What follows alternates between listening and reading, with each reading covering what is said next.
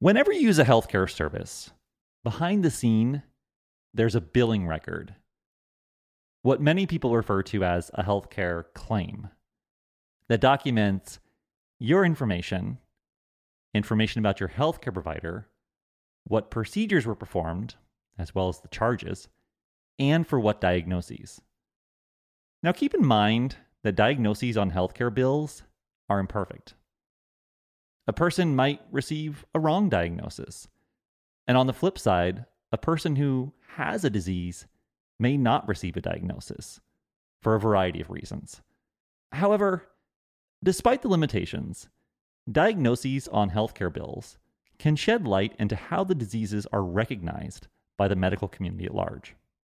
Dementia has long been thought to be underdiagnosed, but higher levels of public education and more diagnostic and treatment options may be changing how often clinicians document and bill for dementia.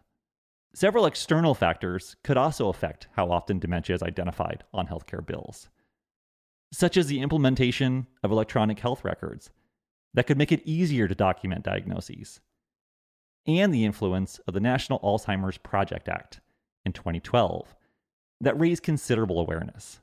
Also, although it may be hard to believe, even little things can impact how diagnoses are documented, such as the expansion by Medicare in 2011 that simply increased the number of allowable diagnoses on a bill. Understanding dementia identification also has important implications for health policy. You see, dementia was added into the risk adjustment strategy, known as the hierarchical condition categories, used by the Centers for Medicare and Medicaid Services for compensating healthcare plans. In other words, dementia is among the conditions that can influence reimbursement. In addition, identification of dementia is important for economic evaluations too, especially the cost of care at the end of life that receives a lot of attention. In this episode, we'll speak with a researcher who examined recent US trends in dementia diagnosis at the end of life.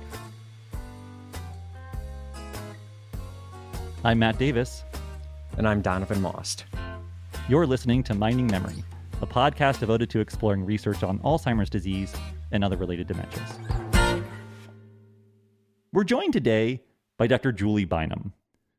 Dr. Bynum is the Margaret Terpenning Collegiate Professor of Internal Medicine at the University of Michigan and the director of the Center to Accelerate Population Research in Alzheimer's, the center for which this very podcast is affiliated.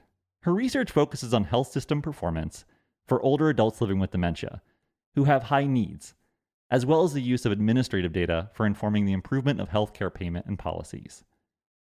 Dr. Bynum has extensive experience using Medicare claims in general for healthcare related studies. She's here today to talk with us about the identification of dementia at the end of life. Julie, welcome back. Hi, Matt. Hi, Donovan. Thank you for having me back. I'm absolutely delighted to be a, a member of the podcast. Dr. Bynum was the senior author on a recent study published in JAMA Health Forum titled Trends in U.S. Medicare Decedents Diagnosis of Dementia from 2004 to 2017.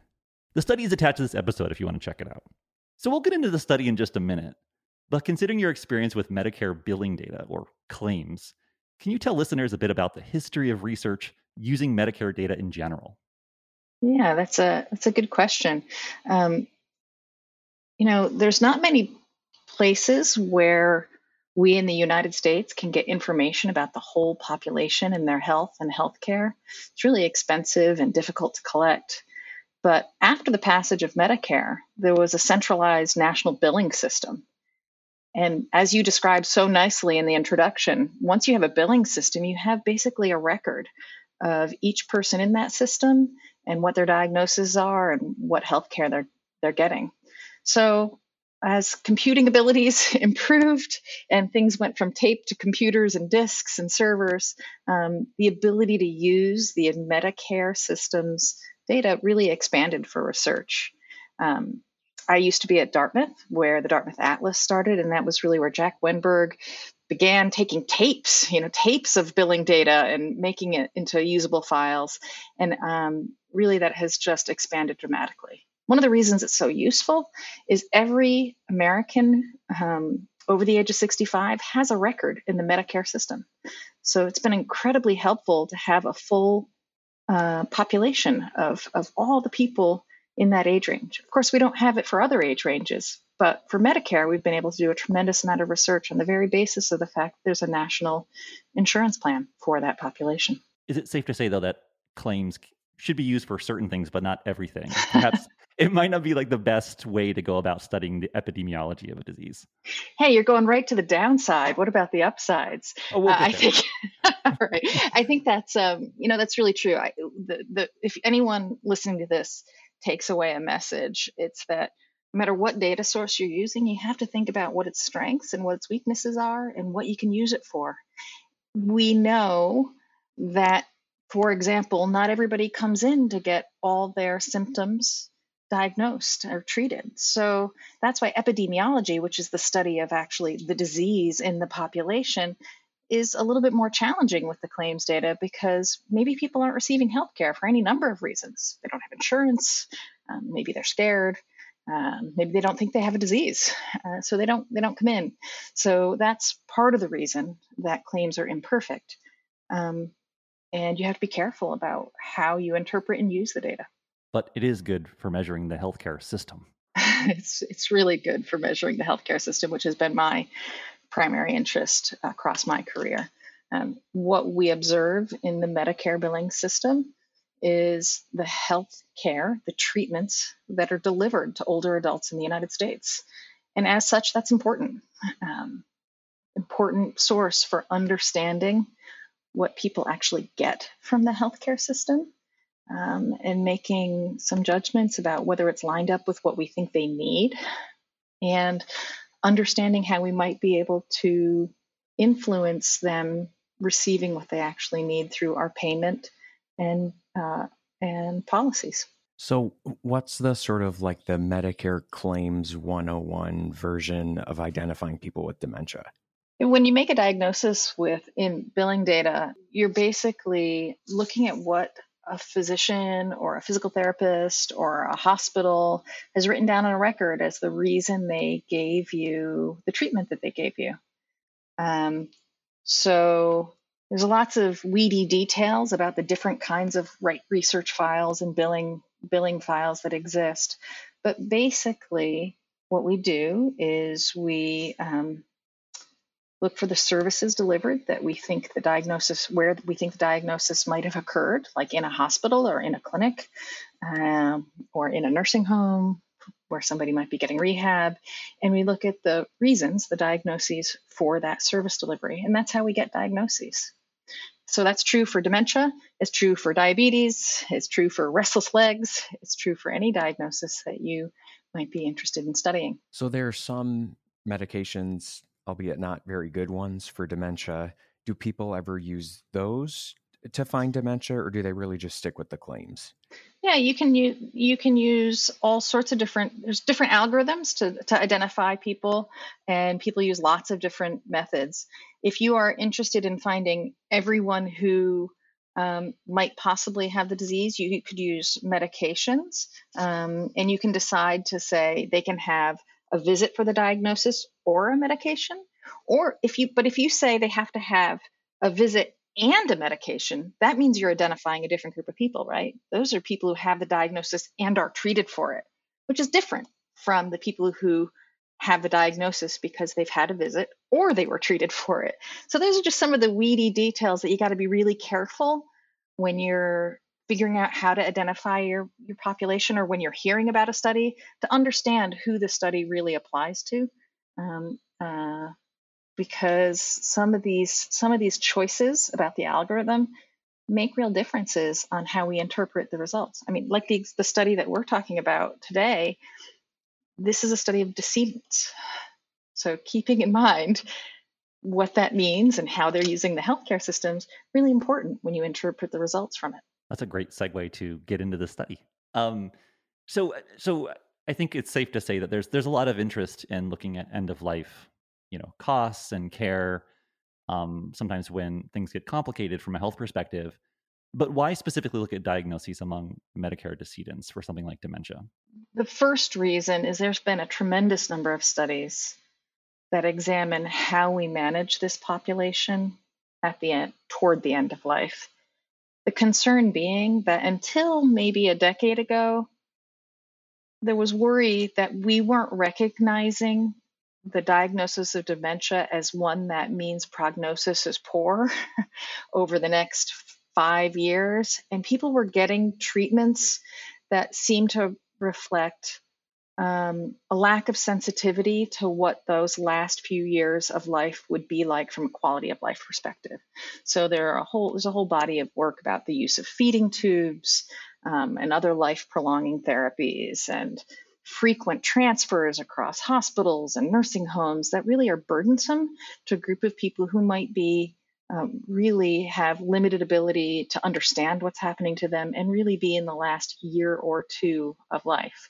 So I think there's a there's a there's a care of people interest in end of life, um, and sometimes my personal opinion is I think this population is really at special risk because um, the nature of their disease, they're often can't participate in decision making, and maybe they didn't pre specify what they wanted, or they might not have the family members or care partners and advocates around them to help help them shepherd their last several years of life. So I think they're really at risk for the system taking over, sort of doing what the system does.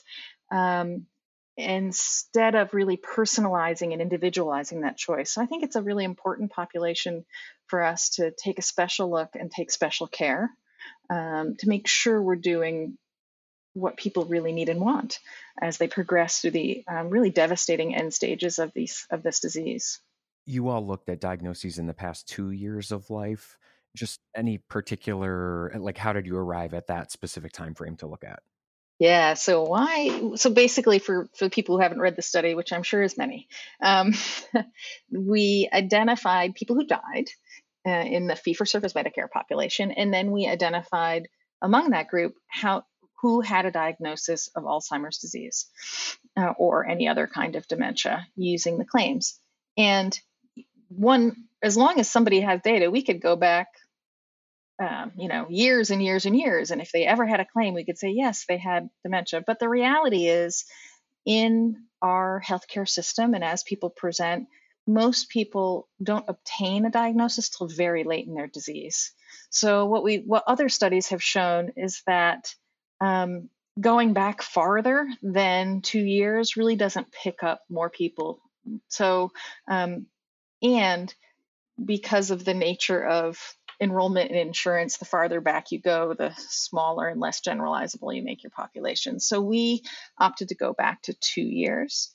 Um, I think the other question is, you know, I just made the argument of why dementia, why end of life, you know, dementia end of life. But I think for the particular policy question we were asking, um, which was has the likelihood of obtaining a diagnosis changed over time, it was important to get a group of people who have as most similar stage of disease as possible, right? Like, you know, if we went back 10 years, there could be people who have come forward with the most mild complaint. Um, and then other people who have much more severe disease. By really focusing in those last couple of years of life, we're focusing on people who, um, for the most part, have late stage disease and are relatively similar to each other. It's a study design some people don't like because it's sort of a follow, it is a follow back from death design. But for this particular question of saying um, what has changed over time from a group of people who um, lived with lived with this disease at the end of life, uh, it was the right design to go for this question. This idea of using decedents, I think, might be new to some listeners and it's interesting. Um, there's there's a so I think you're hinting at so there's a methodological reason for looking at. I mean, so so if you look if you something like billing data, you know you have issues with things changing across time and health status and stuff. So looking at people that are at the end of their life presumably are more the same over time and allows you to sort of is is that kind of what you're getting at? We can't say how, from the study design, we can't say how all people with Alzheimer's disease experience the last two years of life necessarily.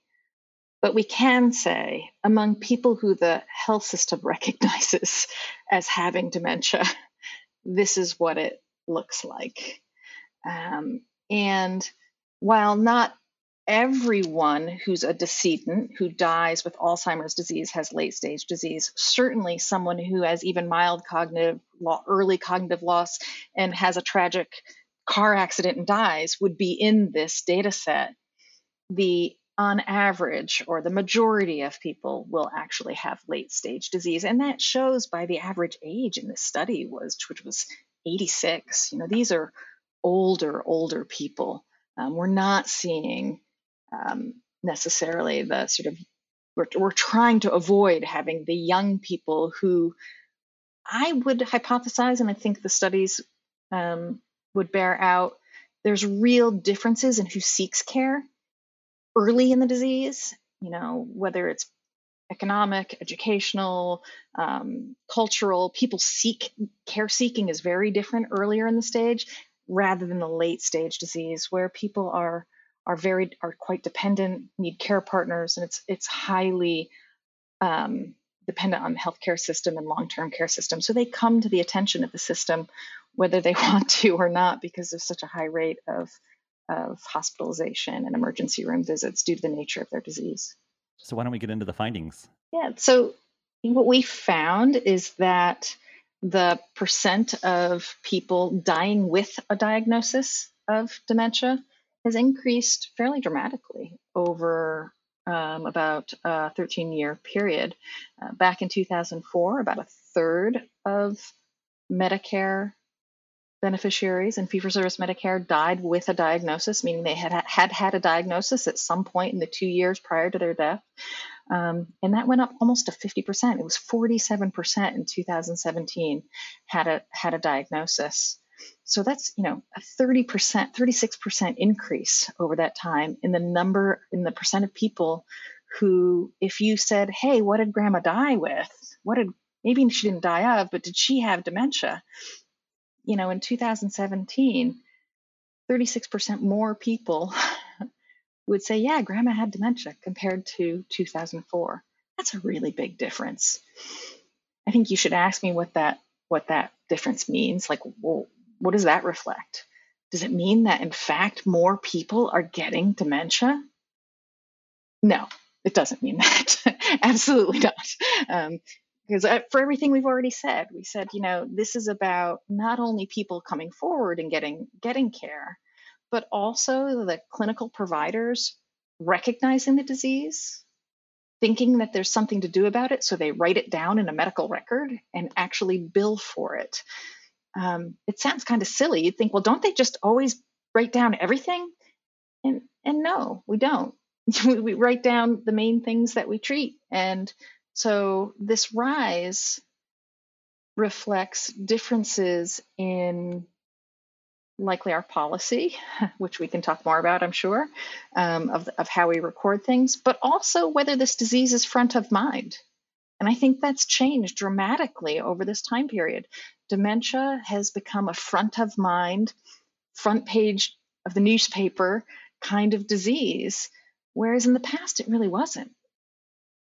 This was a disease of people who lived in nursing homes, and we tried to pretend didn't exist. We didn't want to see this, right? This was senility, the word people use. This is what old people got, and we tried to pretend was never going to happen to us.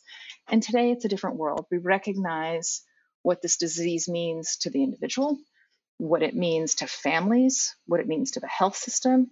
And actually, there's more science that's saying maybe someday we can actually influence the tra- trajectory of this disease. You know, till now we really haven't had a treatment that influences um, the course of this disease. Just to uh, maybe underscore one thing that you said before, um, your analysis what you're not trying to argue is anything about what these people are dying of, right? It's that they're dying with dementia. Yeah, absolutely. We cannot say on claims data what they're dying of i mean i, I think not with this design. If one were interested and everybody was hospitalized it's possible you could you could look at you know really detailed analysis of, of hospital claims to understand among people who died in the hospital.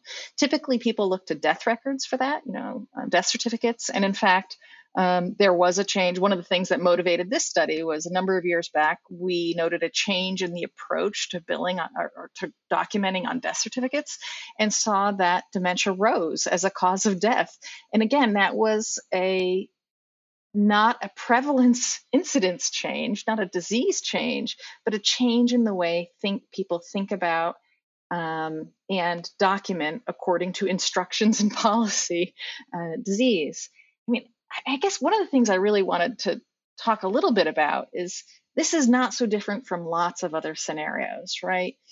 The way disease, the construct of a disease, is influenced by many, many things other than just its pure, true prevalence in the population you know, back in the 2000s, maybe you guys are too young to remember this, but you know, there was the rise of restless leg as a syndrome, um, as a disease that was treated. And, you know, there's this nice, nice paper by Steve Woloshin and Lisa Schwartz about the media's influence on that and what public service announcement do and the drivers behind pharmaceutical companies who now have a drug. So therefore we, we then find, have to find the population to treat.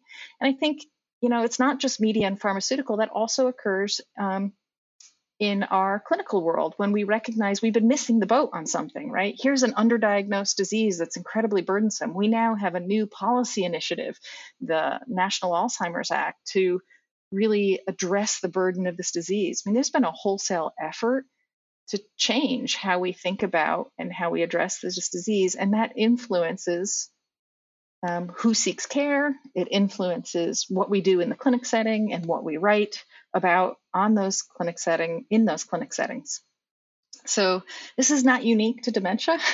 I think what we're really trying to do is call out um, to the public, policymakers, researchers to, to be aware that there has been this change, probably culturally, but also in our data that we use to make important judgments about where to invest in the future um, and and how to understand care delivery that we understand those changes over time. Did you find anything that surprised you in particular?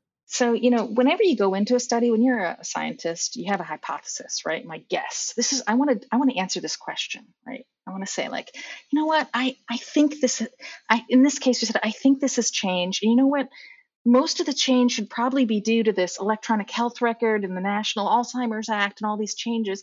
And the biggest surprise, because I was at equipoise, which is that term of is this going to be right or is this not going to be right? I'm in the middle. I'm not sure. The biggest surprise is we were right.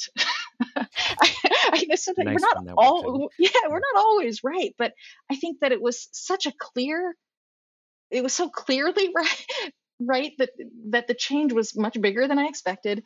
And the time period of the change it was not a steady increase over time year over year increases. What we saw was this bump up in the middle years when three three things at least three things happened.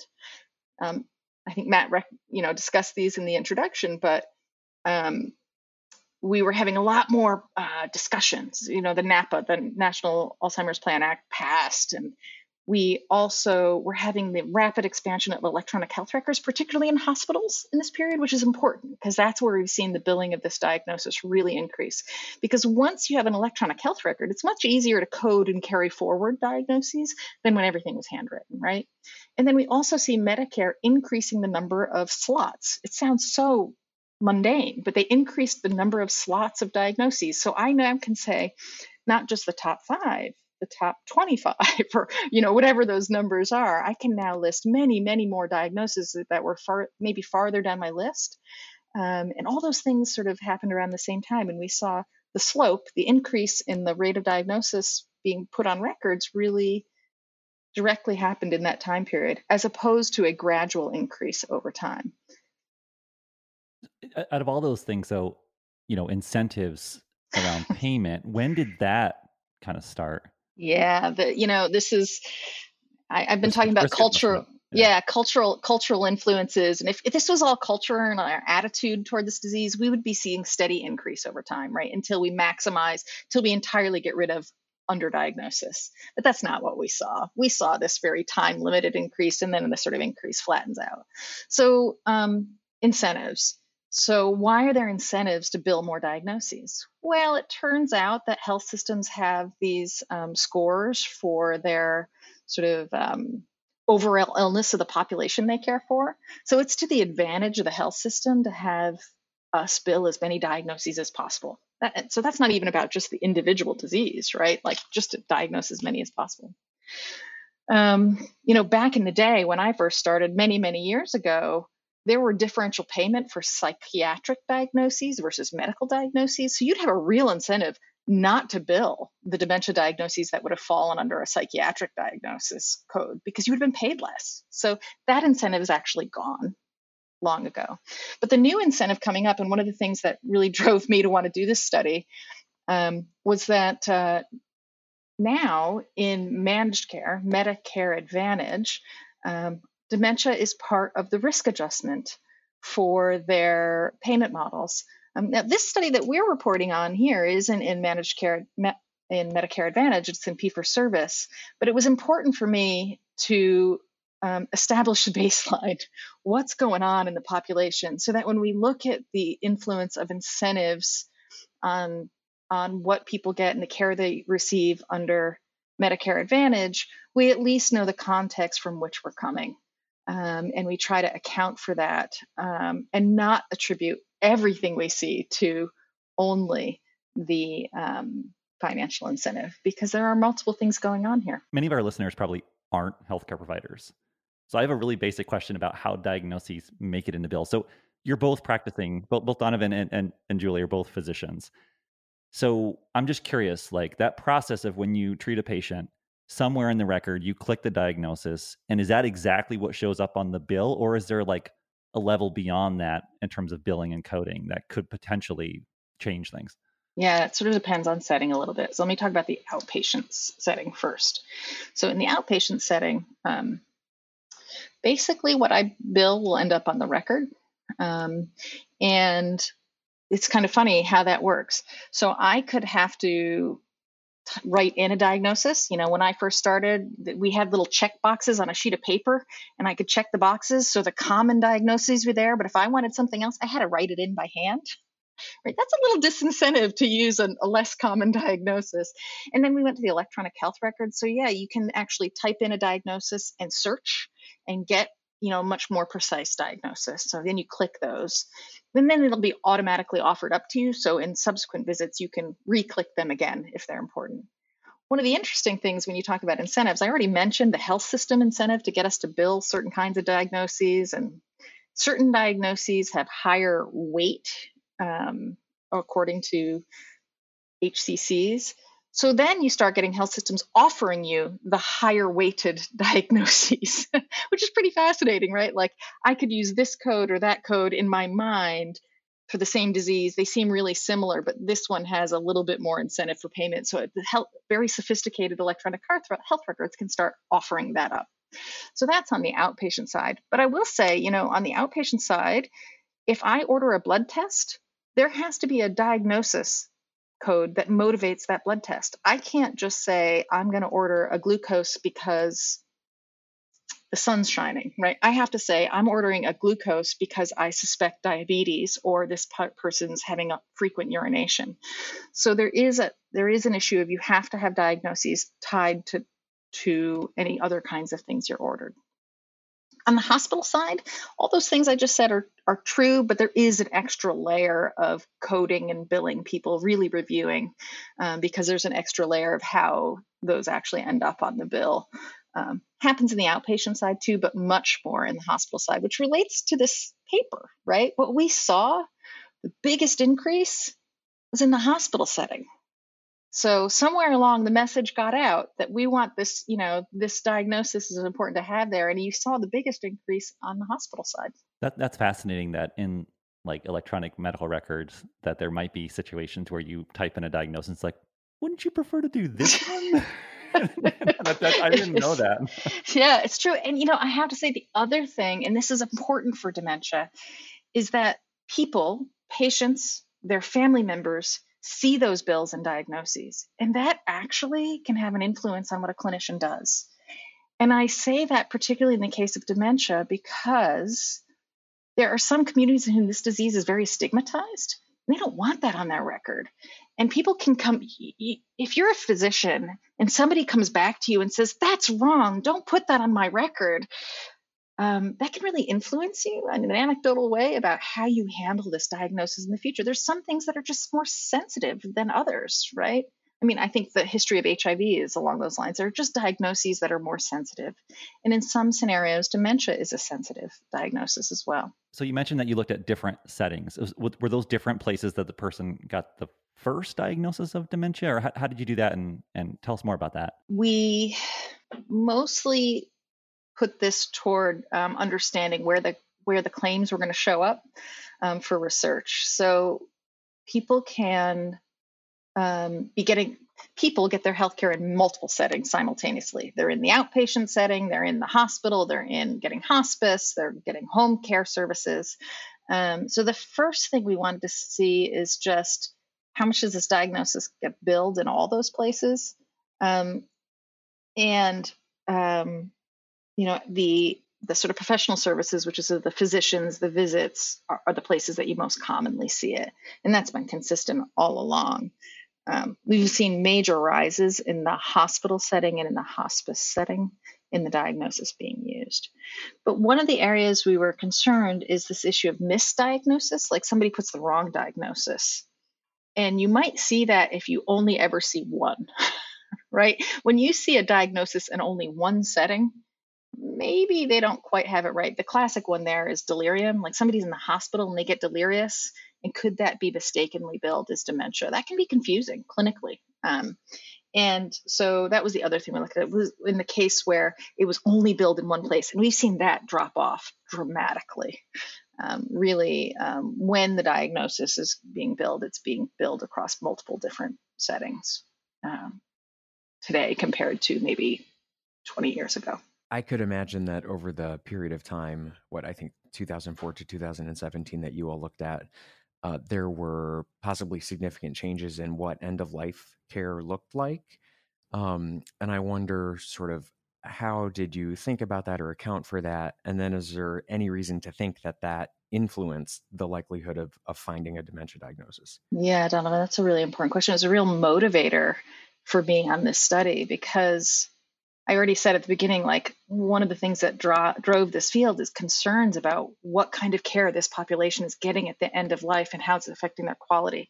So you might think, you might hope that if people are more likely to recognize the disease, they'll take it into account and have really important conversations with the person and their family about their goals of care and what they want done.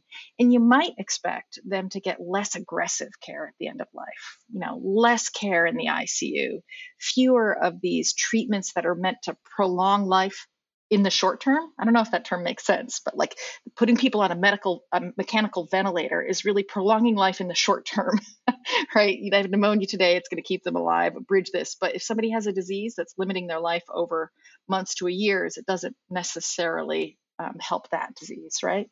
So what we found um, is that, well, let's back up. For everybody care at the end of life has changed. We've seen a, a big increase in the use of hospice for example. Um, and so the, the population with alzheimer's disease just parallels what's happened in the rest of the population. Um, so there's been a shift toward less use of the icu in a terminal hospitalization. Um, so the last time somebody's hospitalized they're less likely to be um, placed in an icu and overall we've seen more deaths occur outside of the hospital. That's been shown a number of times. In the case of Alzheimer's disease, um, those deaths are split between in long term nursing homes and in the community. Um, so we've seen that. In terms of life prolonging therapies that I mentioned, it's a mixed. A mixed bag. We really haven't seen much difference in the use of mechanical ventilation and dialysis, but we did have seen drops in the feeding in the use of feeding tubes. Um, so there has again another body of literature and quality of care effort around the use of feeding tubes that have in, likely made that influence more than a general attitude toward end of life care.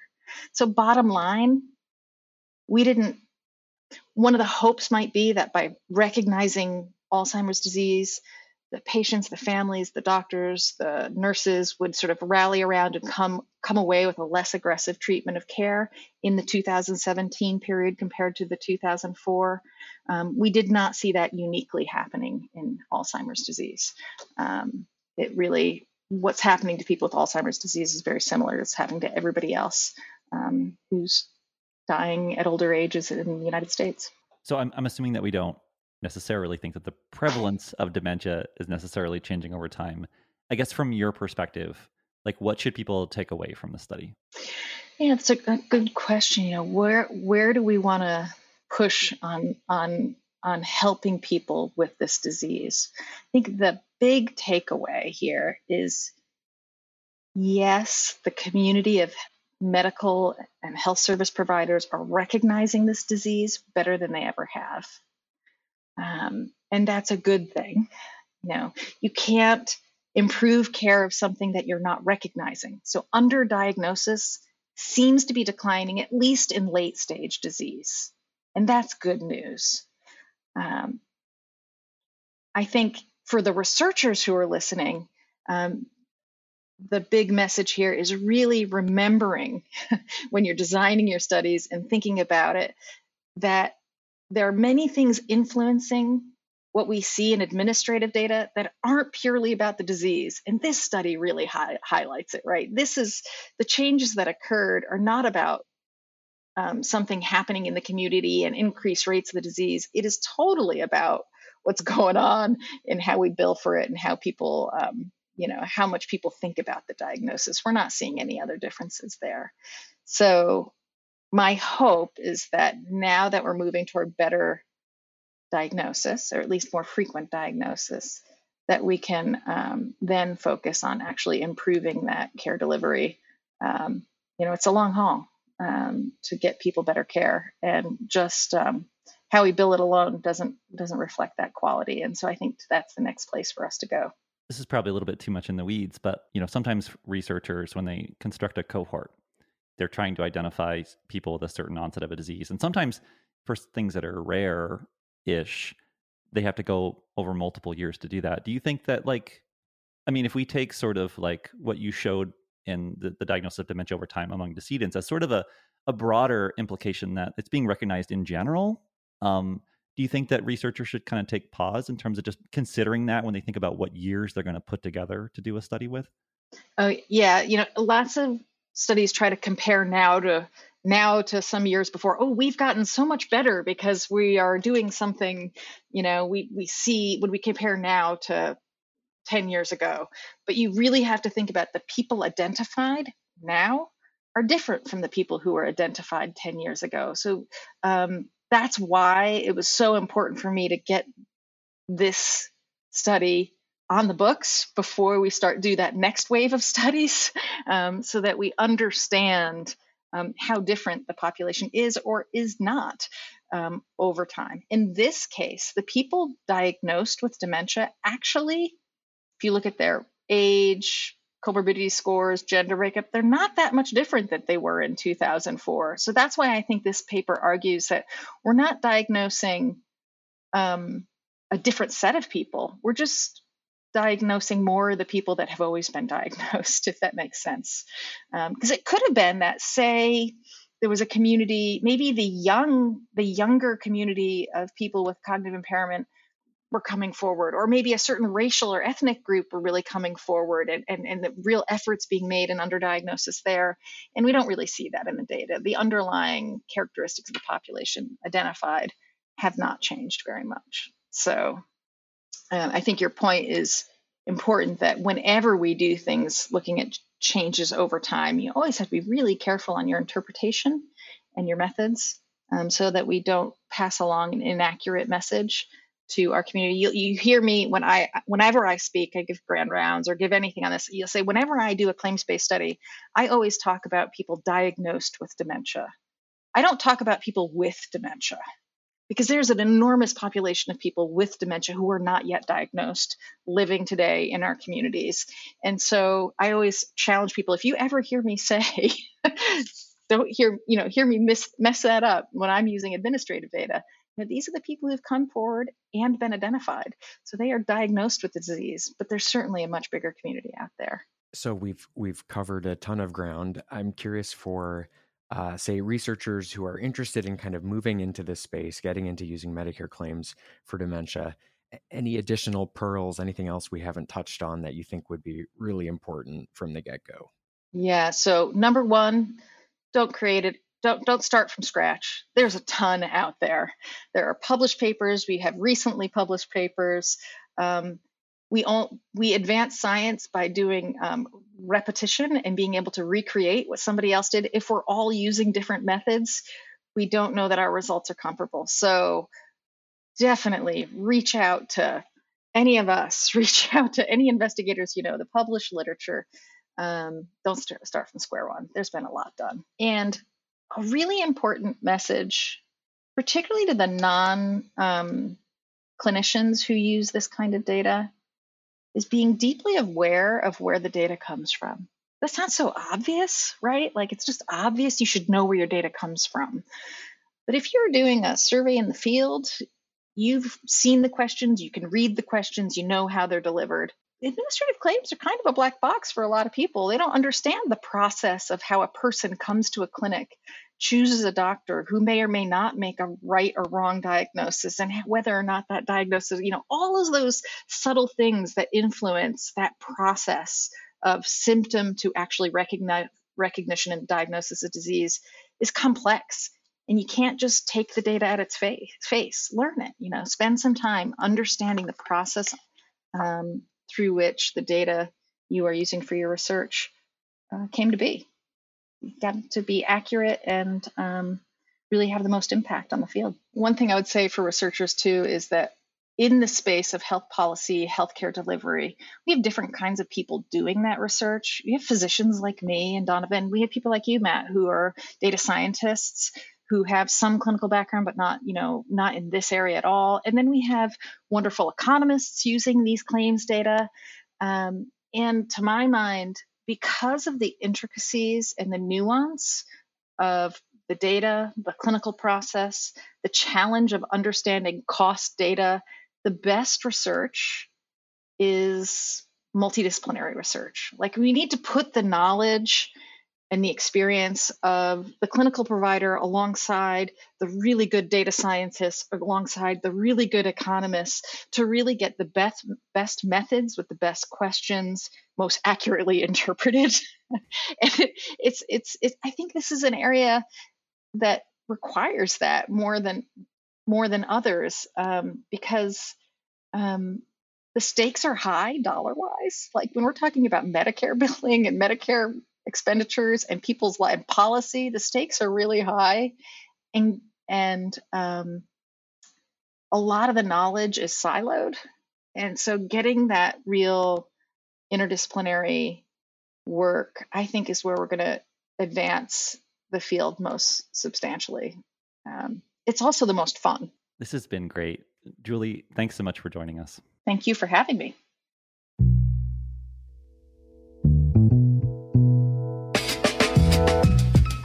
If you enjoyed our discussion today, please consider subscribing to our podcast. Other episodes can be found on Apple Podcasts, Spotify, and SoundCloud, as well as directly from us at capra.med.umich.edu, where a full transcript of this episode is also available. On our website, you'll also find links to our seminar series and data products we've created for dementia research. Music and engineering for this podcast was provided by Dan Langa. More information available at www.danlanga.com. Minding Memory is part of the Michigan Medicine Podcast Network. Find more shows at uofmhealth.org slash podcasts. Support for this podcast comes from the National Institute on Aging at the National Institutes of Health, as well as the Institute for Healthcare Policy and Innovation at the University of Michigan. The views expressed in this podcast do not necessarily represent the views of the NIH or the University of Michigan. Thanks for joining us, and we'll be back soon.